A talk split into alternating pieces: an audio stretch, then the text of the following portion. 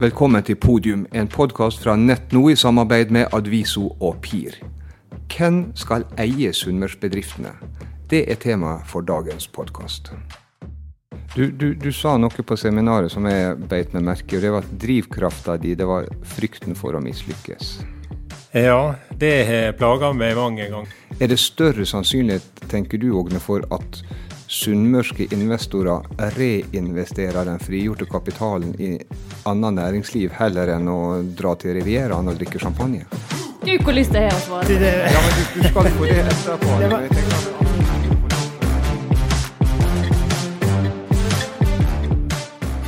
Da har vi tatt turen inn i podkaststudio, eh, og vi kommer rett fra et seminar på PIR der spørsmålet var hvem skal eie sunnmørsbedriftene. 165 deltakere som var der. Kanskje var det gratis mat som trakk noen av dem, men vi tror de fleste var det pga. temaet.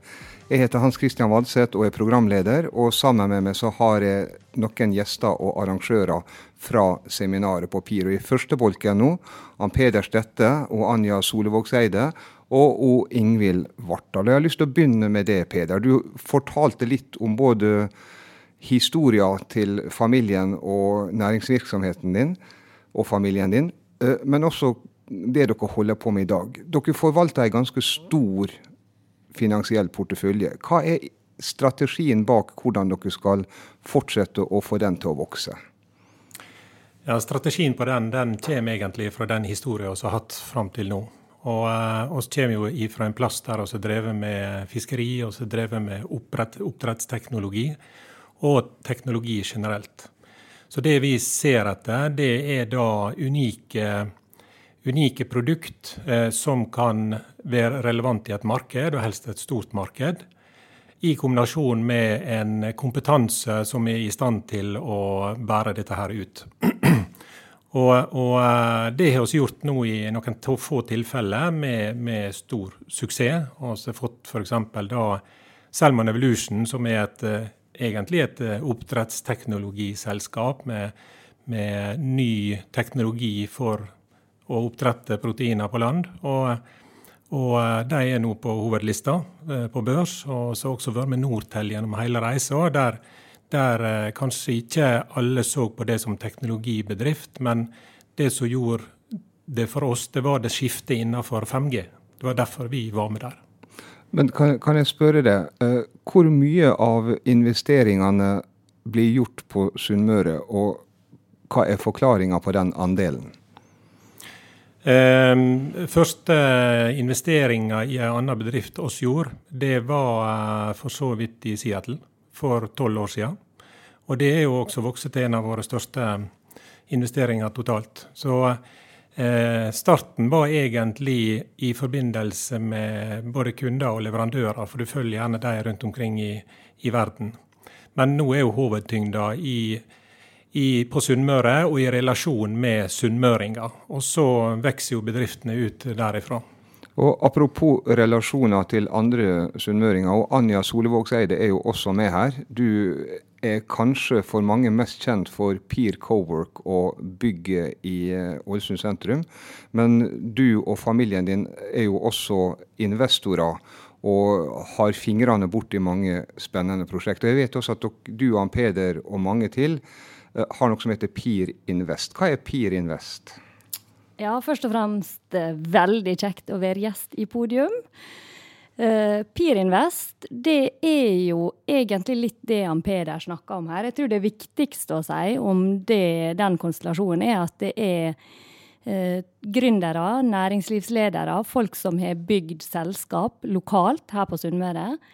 Uh, og som ønsker å bruke av den både kompetansen og for så vidt også de realiserte, noe av de realiserte verdiene sine, inn i å støtte nettopp den her nå teknologi eller uh, ja, utviklinga som Peder refererer til. da.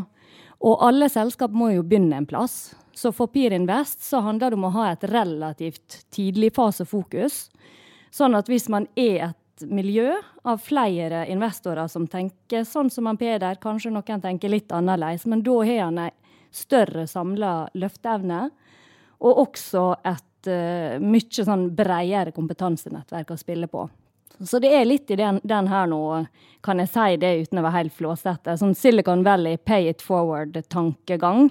Vi går sammen og prøver å legge et fundament, sånn at flere av de nye selskapene kanskje kan ha litt større eh, mulighet til å lykkes med skalering av vekst. Men, men, det at, at, her er mange investorer som, som, går sammen, jeg har inntrykk av at mange av dere kjenner hverandre fra, fra ulike sammenhenger. Eh, Peder, hvordan er dette med på å styrke næringslivet på Sunnmøre? Um, hele PIR det har jo sin opprinnelse her på Sunnmøre, og også etter salget av eh, Optimar.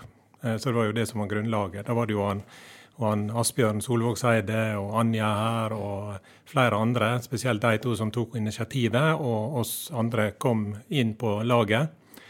Eh, og, og jobbe sammen med folk som han kjenner fra før, som han eh, vet har kompetanse og kapabilitet til å gjennomføre ting, det gjør at han blir mye tryggere i det han holder på med. Og så kan han spille på eh, det som de forskjellige eh, kan innenfor eh, forretningsverden, for oss er ikke like. Og han kan dra fram, dra fram kvaliteter som er nødvendig i den bedriften som han eventuelt går inn i.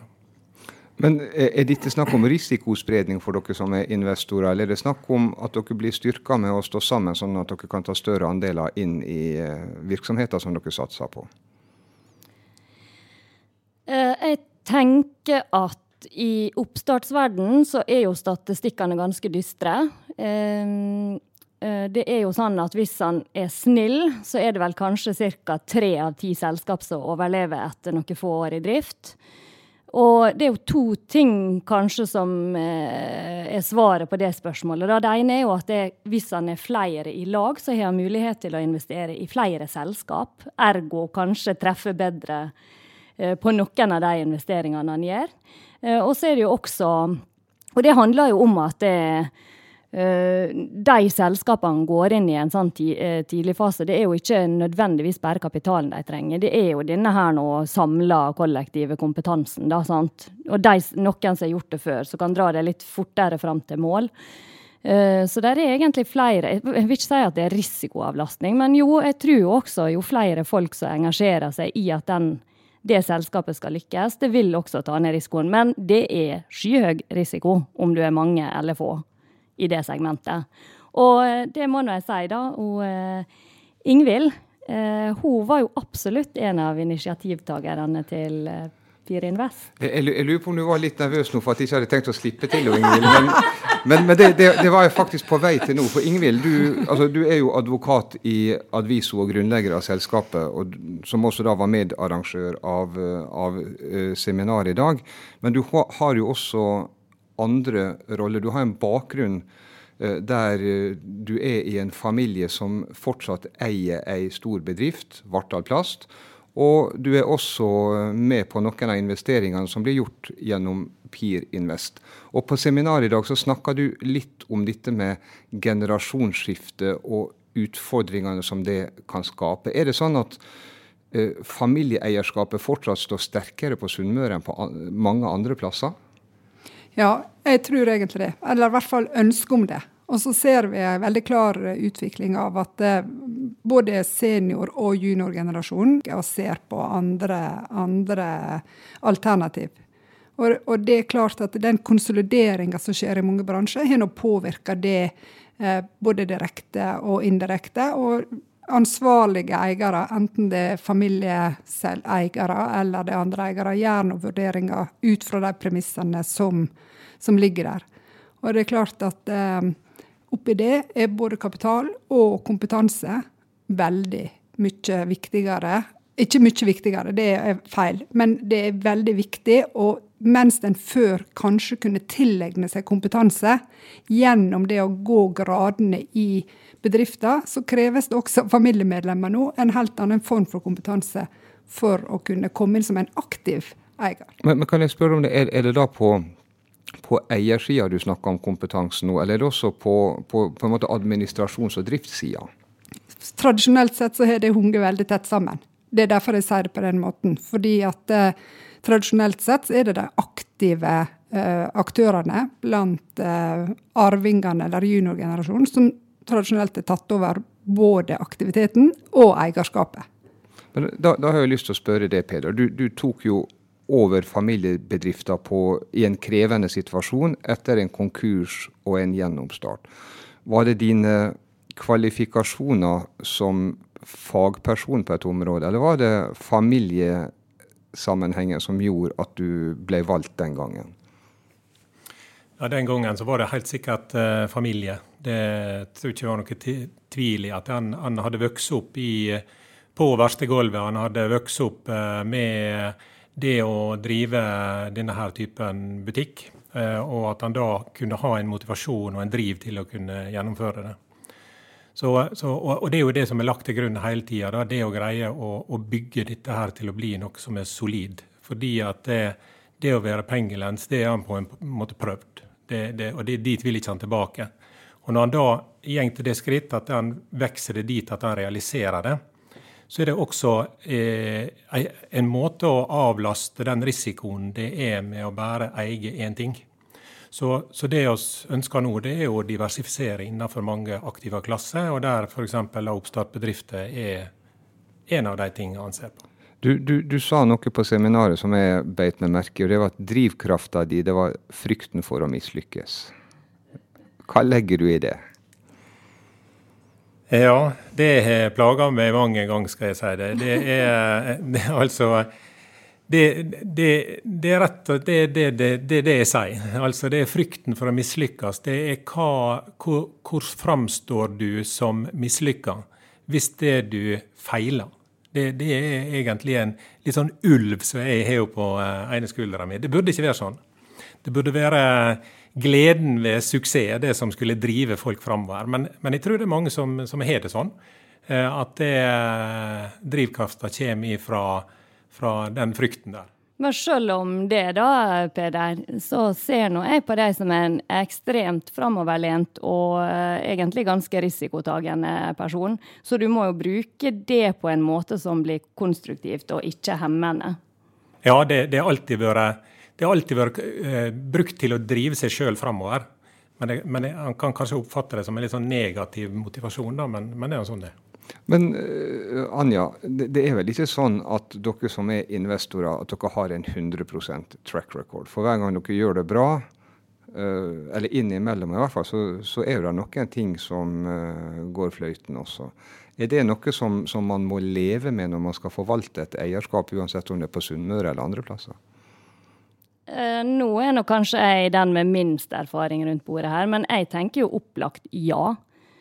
Og det blir jo kanskje litt Altså, men i forhold til å gjøre feil, da. Det å elske, framelske litt å gjøre feil, er jo liksom mantra i, i alle fall oppstartsverden. Fordi du må nå gjøre noe, først og fremst, tenker jeg.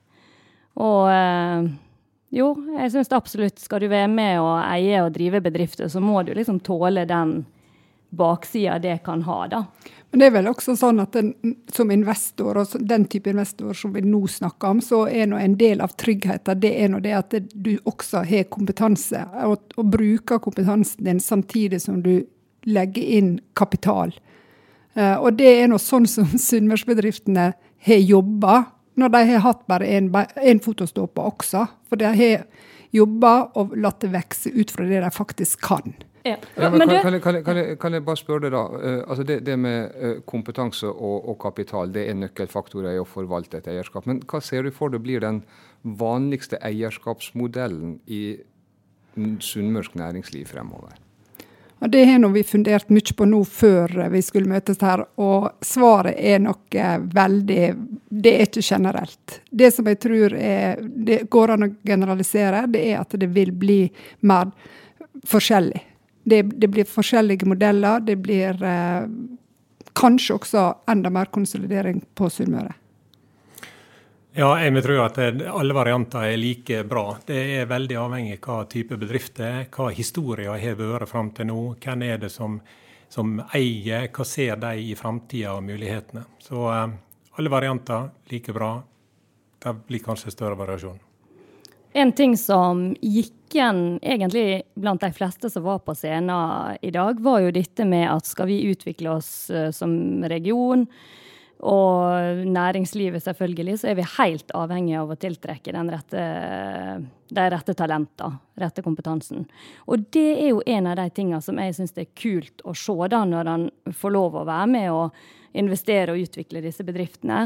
At den kompetansen som kanskje tradisjonelt er blitt brukt til, om det er noe fisk eller om det er møbel eller hva nå enn slags bransje det er, den kan faktisk overføres med ganske ja, ganske sånn generisk type kompetanse som vi er gode på her. Så plutselig snakker vi smarte sykehussenger eller digitale eh, apper. Eller, og, og, det er, tenk hvor viktig det er da, for å holde seg attraktiv for kanskje to stykker i en familie som skal velge å flytte hit eller bli boende her. eller... Eh, vi, vi, skal gjøre et lite sceneskifte, og Ingvild skal få lov å tre ut. Og så skal han Ågne Øyehaug, som er redaktør i næringslivsnettavisa Nett nå, få ta hennes plass. Og velkommen til deg også, Ågne. Du rekker akkurat å sette deg, ser jeg.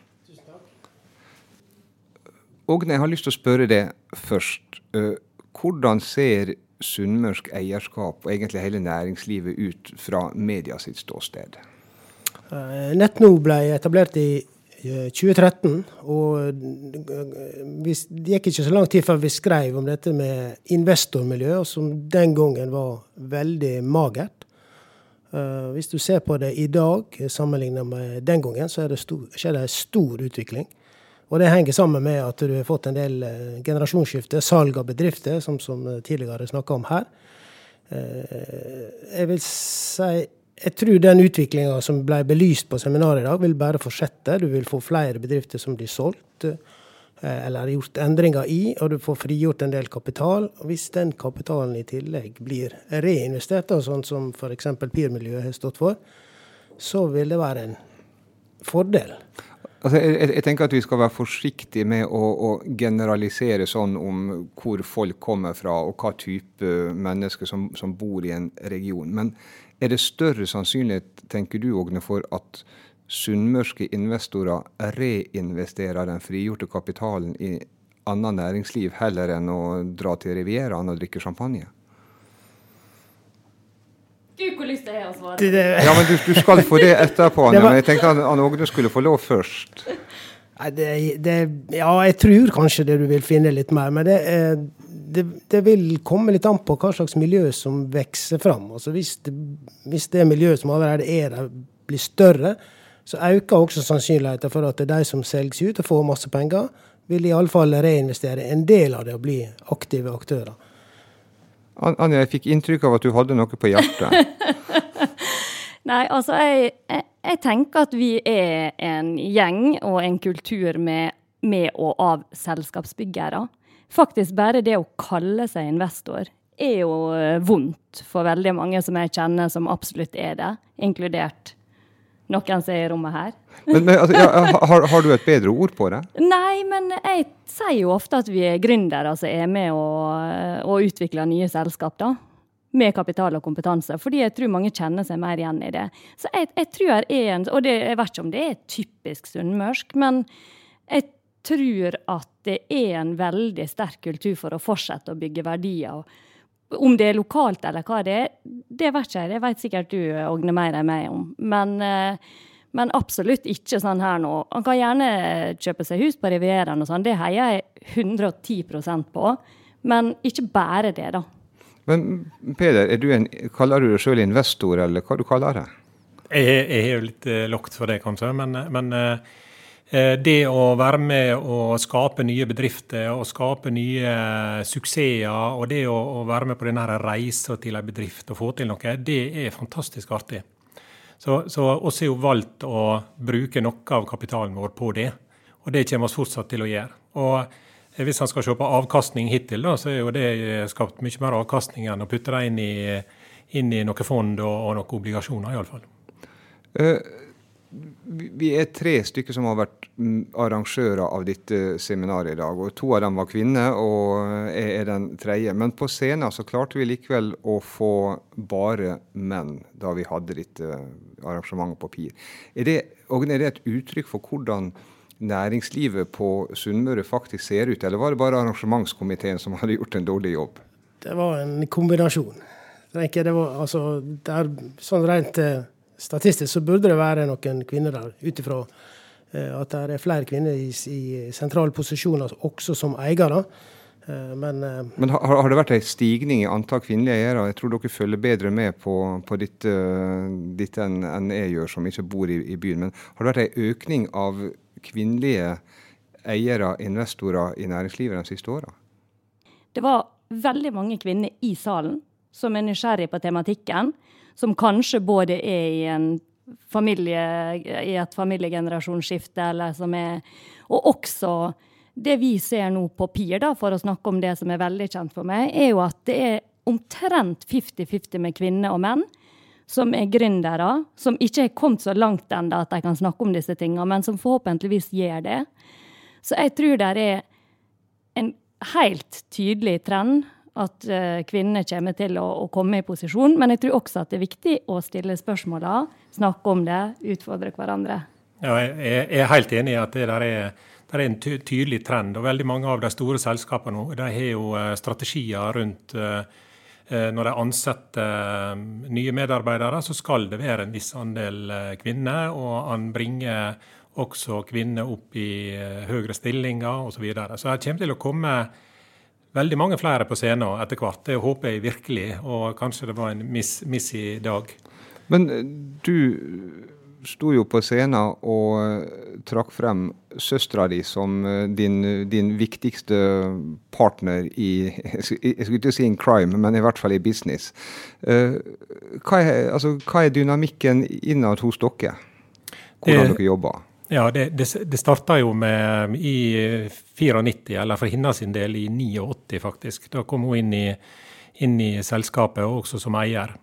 Så hun var eier der tidligere enn meg, men hun er utdanna innenfor økonomi, jeg er utdanna innenfor det tekniske. Og uh, på det tidspunktet så var det naturlig at det var det tekniske som måtte drive dette her framover. Og uh, så, Sånn har det på en måte vært siden. Men, men det samarbeidet oss har, der hun driver med økonomi og finans, og jeg driver med eh, teknologi, eh, strategi. Det har vært et fantastisk samarbeid som eh, jeg ikke ville vært foruten. Eh, det er jo anerkjent som, som, teori at jo mer diversifisert ei gruppe er, eh, jo bedre blir beslutningsgrunnlaget som, eh, som, fattes. Hvis vi legger til grunn nå at ja, over tid så vil det utvikle seg slik at det blir enda flere kvinner i ledelse i sunnmørsk næringsliv som investorer. Anja, har du noen tanker om hva det kan ha å si for hvordan utøvelsen av eierskapet utvikler seg?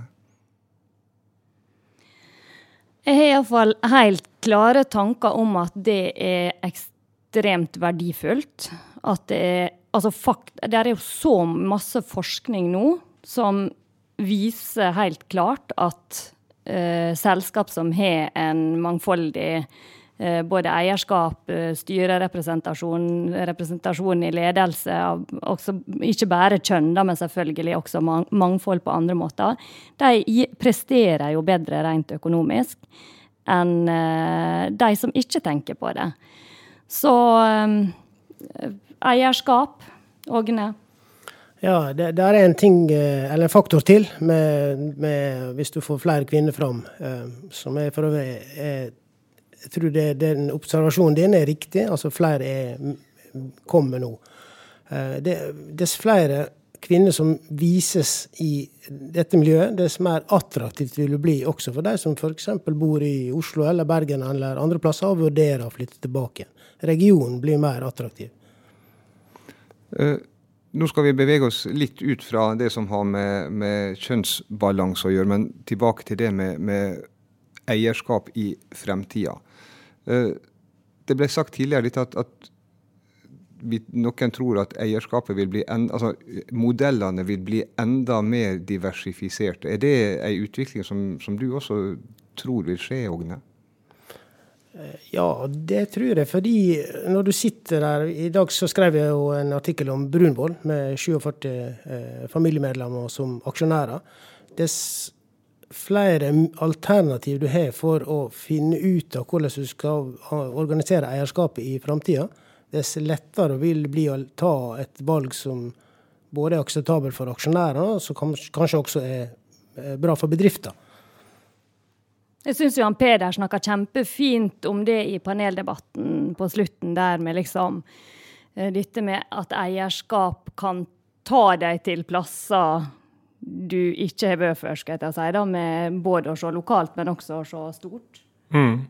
Ja, jeg tror det um, med å ha et litt mer diversifisert eierskap, så greier vi å nå mye mye lenger ut i verden. Og vi greier å tiltrekke oss riktig kompetanse, og vi greier å utvikle eh, bedriftsbygginga på et mer internasjonalt vis, og ikke bare et sunnmørsk vis. Fordi det tror jeg kan være en begrensning i, hvis, hvis du har tenkt deg veldig langt. Ja, si, si, litt mer om det. Hvor ligger begrensningene i det sunnmørske eierskapet? Ja, jeg, har jo en liten idé om at Sunnmøre består jo av, av, veldig mye individualister og folk som har lyst til å få til noe sjøl. Eh, og, og, og, det er jo bare sånn vi er bygd sammen. Så når du skal trenge disse her sammen i ei bedrift og bygge dette her stort og folk, få folk til å gå i takt, eh, og det skal være helt spesifikke oppgaver og prosedyrer osv., da begynner vi å slite. da. Eh, du får ikke denne her eh, gjengen til å, til å gjøre akkurat sånn som du sier, og ikke tenke på eh, at dette her kunne de gjort selv, det bedre sjøl. Men hvis du kommer til andre kulturer, f.eks. Tyskland, som jeg har hatt litt, litt erfaring med, så er det et helt annet miljø for å kunne gjøre sånne ting. Ja, altså Betyr det at de krangler mindre i styrerommet i Tyskland enn de gjør på Sunnmøre? Nei, jeg snakker ikke om styrerommet. Jeg snakker om i hele organisasjonen. Det å kunne organisere seg på en det vi kaller her kjedelig måte. Jeg, jeg, bruker jo å si at vi er en sånn gjeng med Reodor Felgen-folk, da, som elsker å finne opp ting og tilpasse og skreddersy løsninger. og mens f.eks. tyskerne, vil jeg anta, og, og, flere av de som virkelig skal bygge liksom store, solide selskap som skal ut og ta hele verden. Neste hva det nå enn skal være, Facebook eller Amazon. Eh, da trenger jo du system, struktur, eh, dedikert arbeid med samme oppgave. Kanskje litt sånn annen type mindset. Dette det, det, høres jo veldig fint ut, men når dere i deres neste investering og de ti investeringene som følger etter det, skal gjøre valgene deres, er dette sånn som dere ser for dere at dere vil være pådrivere for å få inn i de virksomhetene der dere sjøl går inn som eiere? Ja, absolutt. Sånn så jeg, jeg dro fram Ably tidligere i dag, som en investering som PIR har gjort. og Der er også nå oss ansatte da en, en tysk COO nå for 14 dager siden. Og Det er for å greie å bygge den strukturen som vi trenger for å være skalerbare nok til å virkelig kunne dra det opp i storskala internasjonalt. Kan du se for deg at uh, med tyskere og sunnmøringer i samme styrerom, at det kan være god miks? Eh, interessant miks i alle fall. Men uh, det er nok en der er nok en veldig stor kulturell forskjell. Fordelen med å ha det sånn som på Sunnmøre, er jo at du spretter opp nye ting. Eh, men eh, fordelen med å skifte, gjøre noe med eierskapet og sånn, det, jo, det vil nok bidra til at du kan bygge mye større. Anja, jeg har lyst til å la det få, få siste ordet. PIR Invest er en, en spennende konstruksjon. Hvordan ser du for deg si fem år frem i tid? Har dere da 20 forskjellige investeringer som er gjort i, av investorene i PIR i fellesskap? Har dere 50, eller, eller er dere blitt uvenner og har to igjen?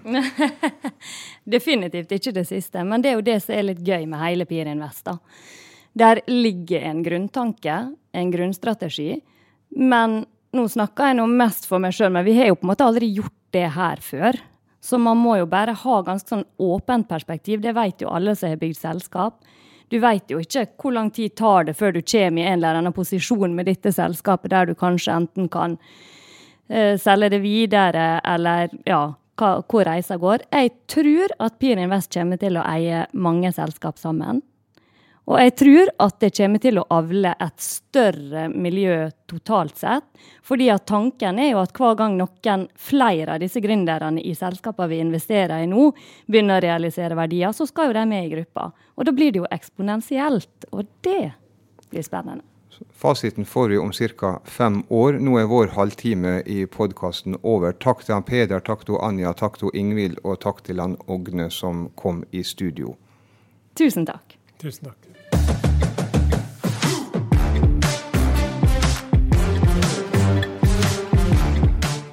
Tusen takk til dere som har lytta til Podium i dag. Syns dere dette var interessant, så har vi mange gode podkaster liggende i arkivet vårt som bare venter på å bli lytta til.